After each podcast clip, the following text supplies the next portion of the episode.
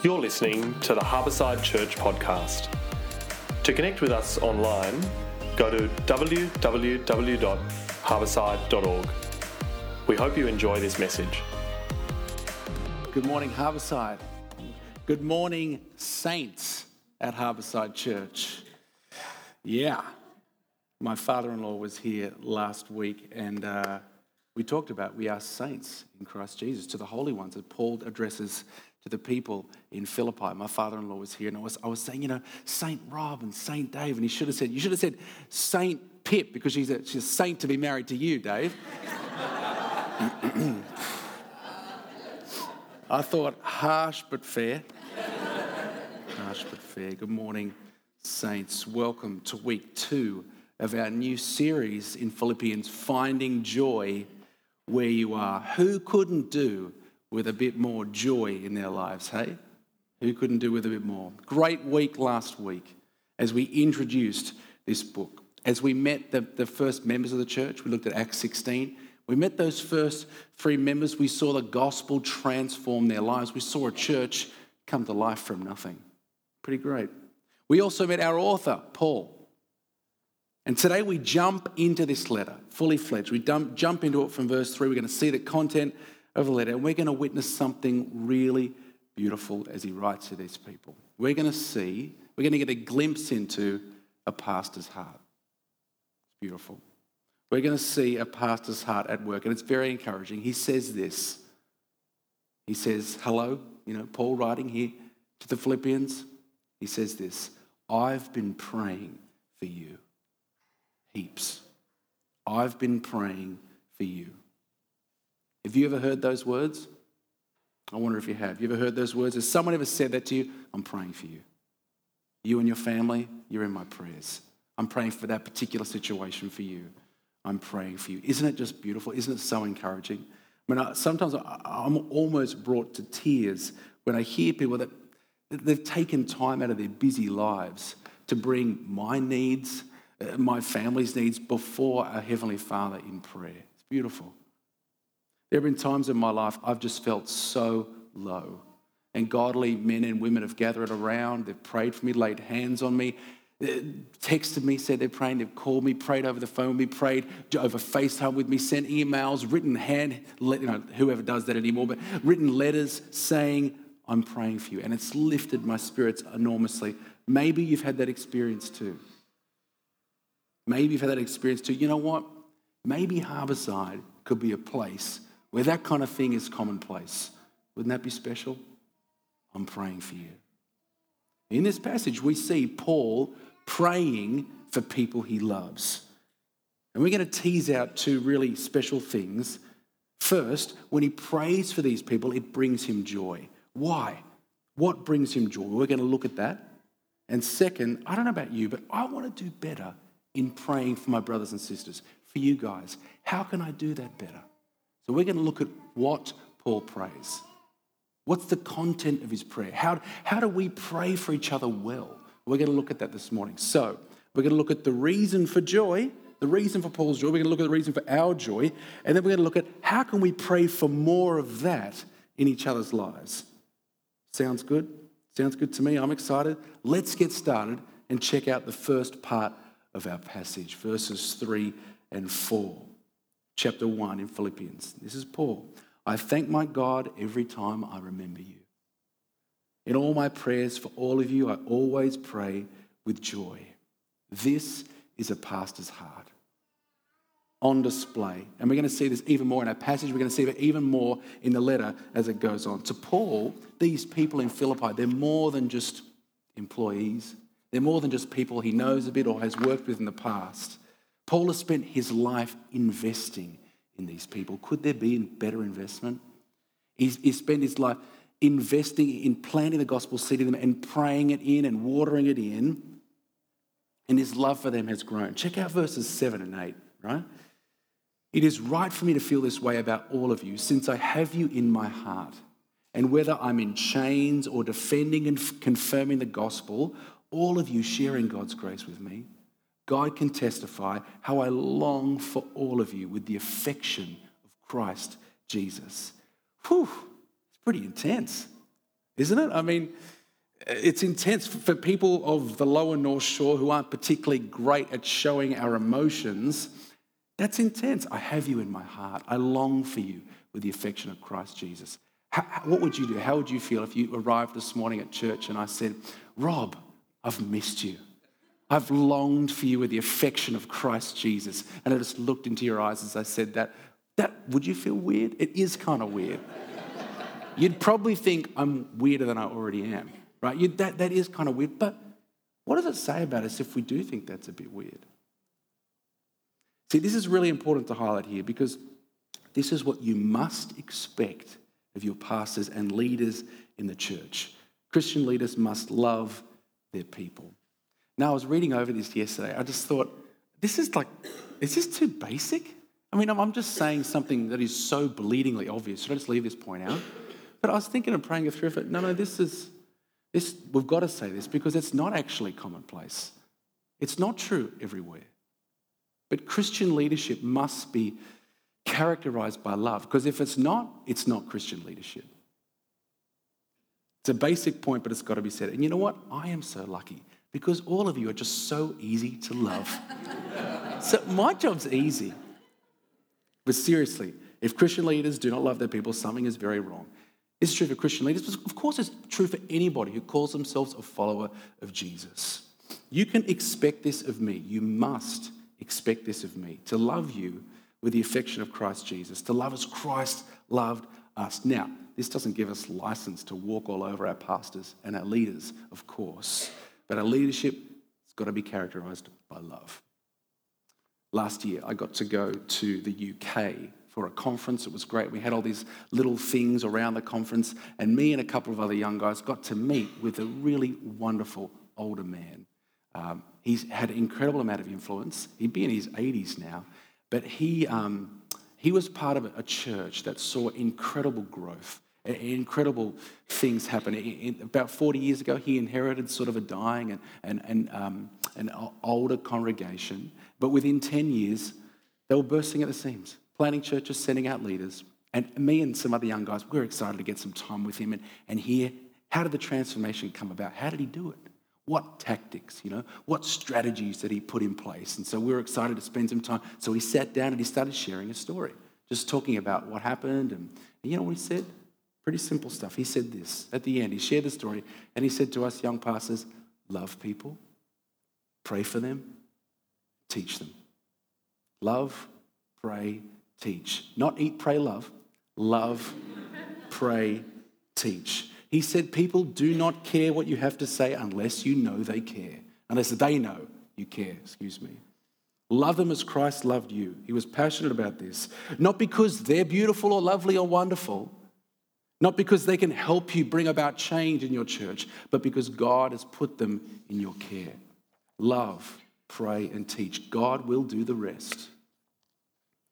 This must characterize Christian leadership. Of course, it applies to all of us as followers of Jesus. But here is the thing this is tough.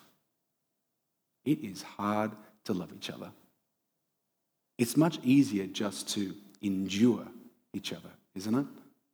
It's much easier just to kind of get along okay, to avoid each other if there's conflict, to just say hi in the corridor and smile and nod in the foyer and that kind of thing. But to love each other, it's really hard. God knows that. That's why Paul says in another, another place in the scriptures, bear with one another in love. It's not easy. Much easier to endure each other, to do the bare minimum. But that's not a community of grace. Did Jesus do the bare minimum? No, he gave it all. He gave his life. The word that Paul uses in verse 8 is, I long for the affection of Christ Jesus. The word he uses, it actually kind of means, I feel it in my intestines. That's what it means. I feel it here. I mean, that's how much he feels for the people that he shared the gospel with, that he hasn't seen for a while in Philippi. He's so, he feels so deeply for them at the core of his being. We must not just simply endure other believers, but lovingly care for them. As I was researching, I came across this quote, and it's great. It's not enough to tolerate other Christians. You must enjoy their company. You must learn from them. Furthermore, this fellowship must be one that is constantly expanding to include other Christians, even those whom you've never met. but with whom you are forever united in the Lord. I tell you what, it's not easy. And only by knowing how much Christ loved us can we begin to put this into practice. Okay, we've started by seeing a pastor's heart, Paul's love for his people, and what you can expect, hopefully, from your pastors and leaders.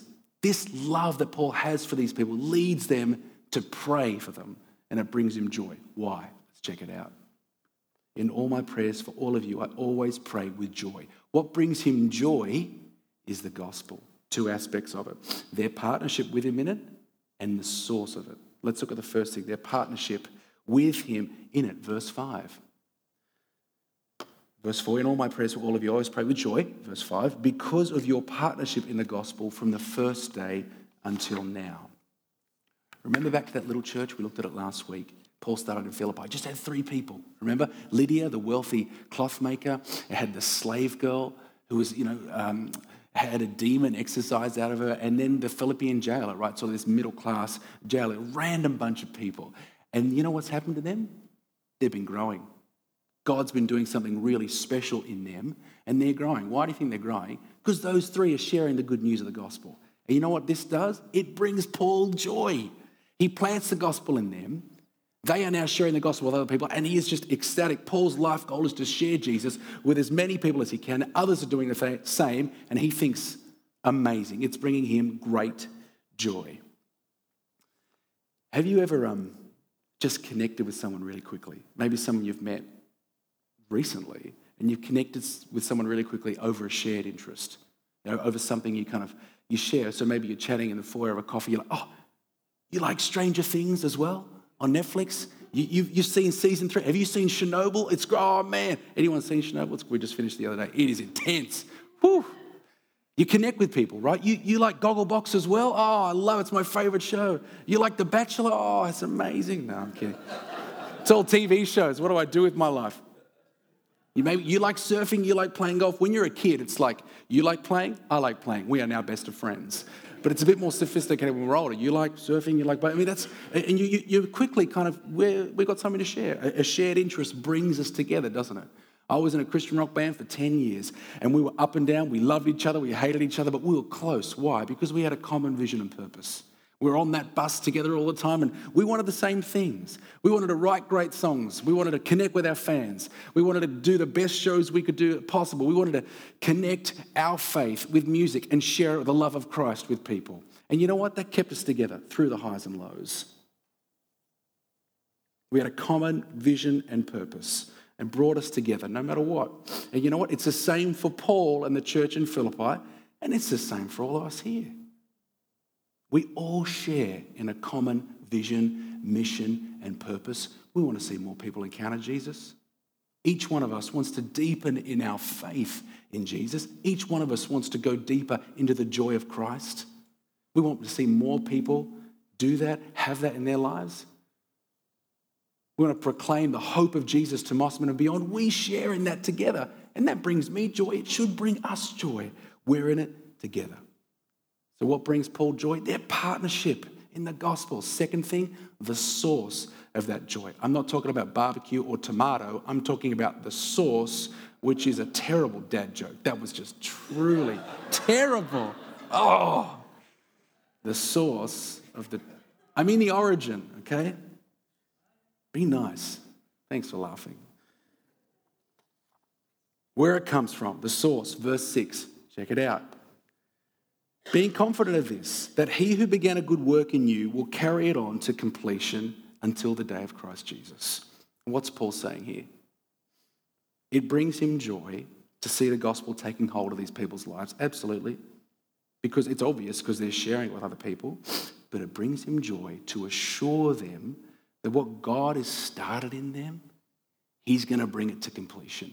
That's not on them, that's on God. And with this little verse, we have stumbled upon the great topic of Christian assurance. We could spend all day on this, and I plan to. No, I'm kidding. But it's a massive topic. How can we know that we'll make it to the end as Christians? How can we know? How can we have certainty? How can we have confidence? Because the grace that brought you into God's kingdom is the same grace that will keep you there. Let me say that again. How, how can we know? Because the grace that brought you into his kingdom is the same grace that will keep you there. God finishes what he starts. God started the birth of the gospel in you, and he's going to see it through. That brings us incredible assurance. And I don't know about you, I can be pretty up and down. Thankful it's not based on me. You know, if you came, if, if you know me, you'll know I can be a pretty strong starter. Not too bad at starting things, not the greatest finisher. I'm working on it. Uh, everybody's not good at everything. Pretty good starter, not the greatest finish. If you came to my house and you rumble through my cupboards, first thing I'd say is, What are you doing in my house rumbling through my cupboards? And what you would see is you'd see a bunch of things that I started, but I kind of got sick of and I finished. Things like golf clubs gathering dust. I was going to get so into golf. I worked on it. I even got lessons with a pro for a little while. It's a while ago now, but I realized it was really hard. And uh, I just, I stopped. Or maybe if you, you open one of my drawers, you'd see some sort of ocean swimming gear. I was going to get into ocean swimming. Got the really good goggles and and the cap and wetsuit. I was going to get into it, but then I didn't. You, go, you might go to the, uh, my garage and you see a surfboard. I was really into surfing for a while, and uh, it's been a long time. I had a picture of my, in my Facebook profile of me surfing, even when it was about six years since I'd actually got in the water with a surfboard. But thought, nah, that's what I want. I want people to see that I'm awesome and that I'm surfing. that's what we do, but I haven't touched it in a long time. You might go out to the yard and you'll see some, right now, we just moved, see some newly planted plants I get excited about the garden looking good. I get excited about planting plants, not as excited about keeping them alive. so come to my house in a little while and you'll see less excited plants, maybe. Yeah, I'm not so great at seeing things through. But I thank God that my place in His family is not based on me. It's not based on my performance. It's not based on what I can do, it's not based on what I do. Now, that's not to say we just sit back and do nothing. We play an active role in our faith, in our maturing in our faith. More on that in future weeks. But we're talking about foundational stuff here. What a shaky thing if my salvation were based on me. And you know, we can have confidence.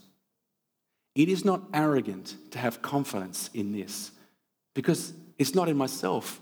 It would be arrogant to say, I have confidence of my salvation of staying here because it's on me. That is arrogance. But we have confidence not in us, but in Jesus. You see, He is responsible for adopting us into His family. Nothing can change that. Christian, let me say it loud and clear this morning God has adopted you into His family, and nothing will ever change that.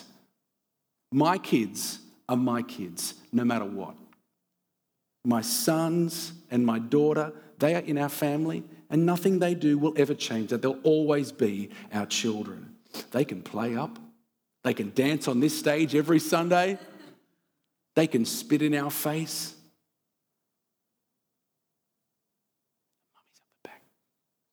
Okay, you get that. Speaking of my kids, perfect timing. Perfect timing. That was not staged.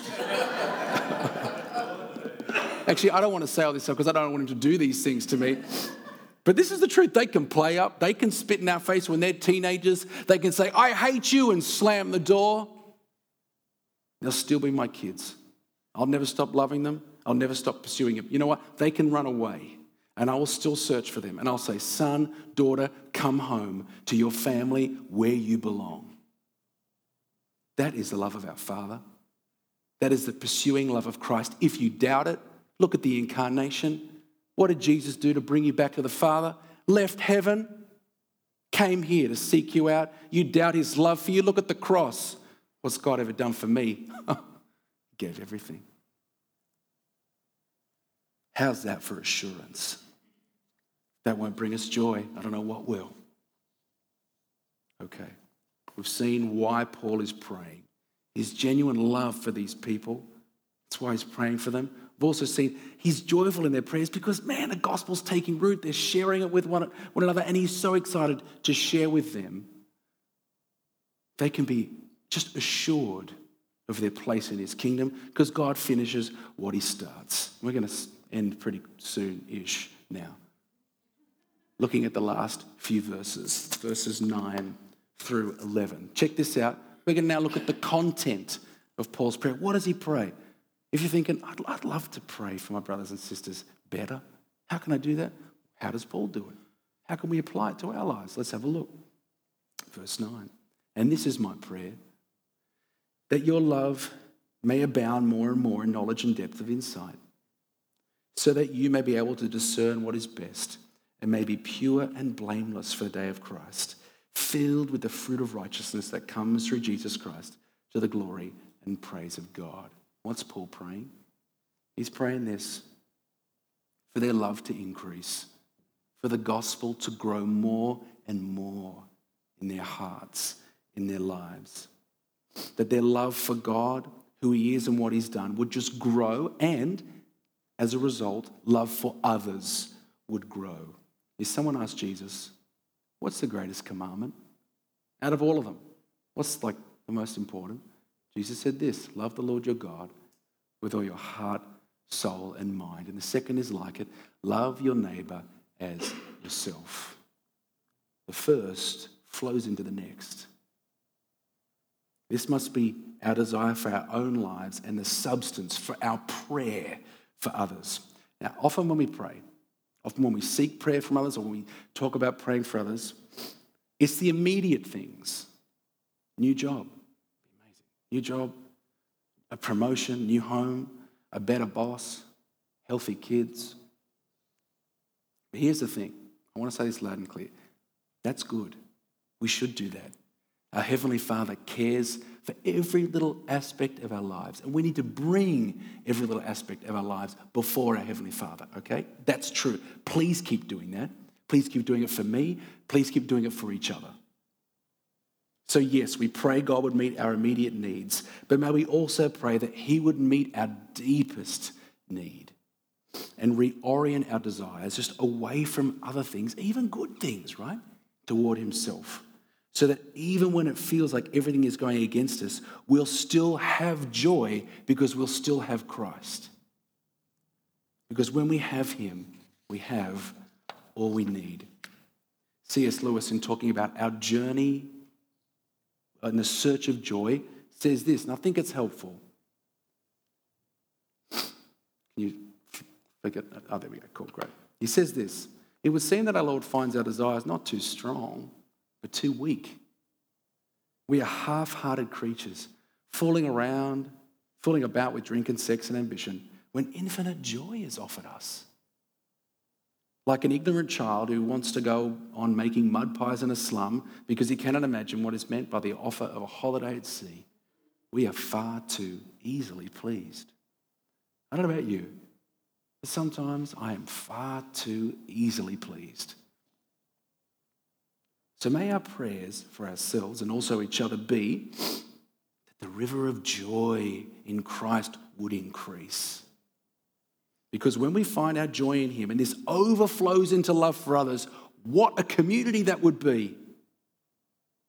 Because love for God always overflows to love for others. You find a mean hearted religious person, you find a person whose heart for God has dried up, whose love for God has dried up. Because the more we are, are flawed by the love of God, the more we are drawn to His mercy and kindness, the kinder and more merciful we will be. What did Jesus say to his disciples? How will the world know that you're my followers?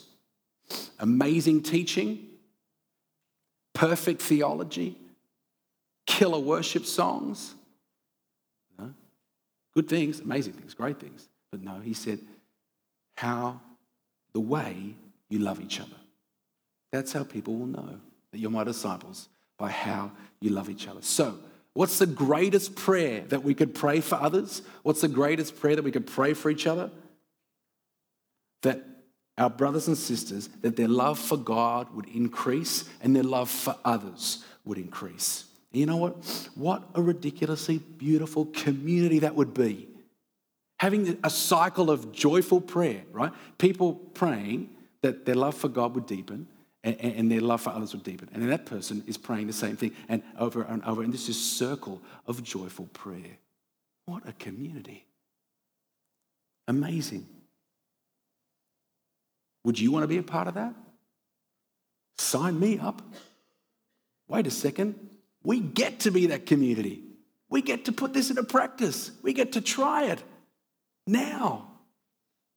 It, it's not just some sort of hopeful, oh, maybe some pie in the sky. We get to do this now. We can be this now. We keep saying this. But a church that loves each other like this is attractive to our community refreshment for a thirsty world. And let me tell you, our world is dying of thirst. You know, um, we looked at those, those three first members of the Philippian church last week, and they're so different. CEO of a fashion label, slave girl, and, and like a middle class blue worker jailer, right? What's weird about it is the fact that they get on and love each other. Imagine if they got together and fought and gossiped and were mean to each other and commented rudely on face, their Facebook threads. Imagine that. That wouldn't be weird. The world would look at that and say, that's normal. What's weird is they are loving each other as Christ loved them. And Paul prays that this love would give us insight to know how to practically love each other. That's what he means. It would give us spiritual insight and discernment, and not just, oh, I love you, good to see you, but actually, God, how can I show the tangible love of Christ to my brothers and sisters? It could be, uh, you tell me, I don't know. It could be cooking a meal for them. It could be just text them, hey, I am thinking of you, I am praying for you, what can I do? God, give us spiritual insight that we could practically show the love of Christ to each other. That's Paul's prayer for them, it's my prayer for us. Can we pray that for each other? Paul also prays that we would be pure and blameless. Now, what does he mean by that? He means that there'd be no double mindedness in the church, there'd be no hypocrisy. Who is over hypocrisy? We are done, I think. People outside the church, we are done with hypocrisy. Wouldn't this just electrify our church? A bunch of ordinary people living out genuine faith, applying the gospel, seeking reconciliation, forgiveness, loving each other, it would be an island of authenticity and transparency in an ocean of pretend, wouldn't it? It would be an oasis of genuine life and truth in a desert of fake. Who wouldn't find that community attractive? We're going to finish up here. How do we get there? How do we get there? We ask that Jesus would be the true source of joy in our own lives and the brothers and sisters in Christ in this room. That the world would grow dim and Jesus would grow brighter in our hearts. You can take the world, but give me Jesus. Pray that God would reorient our hearts toward the true source of joy, Him.